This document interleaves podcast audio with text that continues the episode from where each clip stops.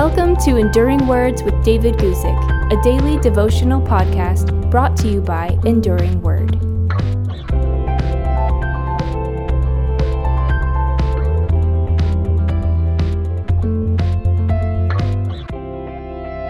Today, I want to talk to you about saying what you mean and meaning what you say.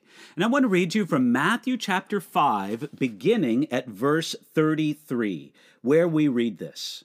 Again, you have heard it said of old, you shall not swear falsely, but shall perform your oaths before the Lord.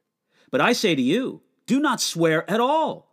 Neither by heaven, nor for it is God's throne, nor by the earth, for it is his footstool, nor by Jerusalem, for it is the city of the great king. Nor shall you swear by your head, because you cannot make one hair white or black. But let your yes be yes, and your no, no, for whatever is more than these comes from the evil one. Now, in this particular section of the Sermon on the Mount, it shows us the great respect that the Jewish people had for God's law, but that respect was often based more on tradition than on a correct understanding of God's law. In this passage, Jesus dealt with their incorrect understanding of the law against swearing oaths. That's why Jesus began at verse thirty-three of Matthew chapter five, you have heard that it was said to those of old, you shall not swear falsely. Now, it's clear enough in the Hebrew scriptures. One of the Ten Commandments says, you shall not take the name of the Lord your God in vain. That's Exodus chapter twenty, verse seven. Yet, by the time of Jesus, the religious leaders, often referred to in the New Testament as the scribes and the Pharisees, those religious leaders had twisted this law against the taking of God's name in vain, so that it allowed taking virtually every other name in a false oath. You see, in those days, it was accepted and common to swear all the time, just not to swear by the name of God. Jesus mentioned that some would swear by heaven, or some would swear by the earth, or by Jerusalem, or by one's own head.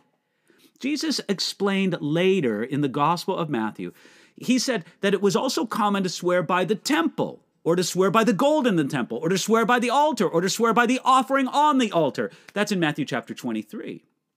See, in this, maybe they kept the letter of the law, but they did not keep the intent or the spirit of the law. Now, correcting this misunderstanding, Jesus said, do not swear at all.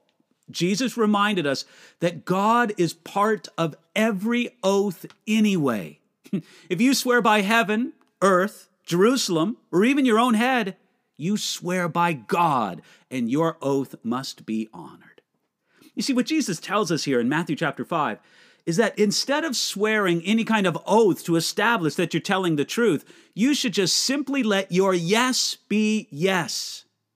Having to swear or make an oath shows the weakness of our word. It demonstrates that there's not enough weight in our own character to confirm what we say. Now, sometimes a person is entirely truthful, yet they're not believed. Jesus is the prime example of this.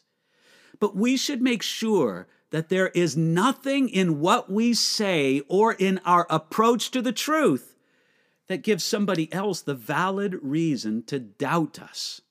You know what? We should say what we mean and mean what we say. And God helping us, we'll do that today.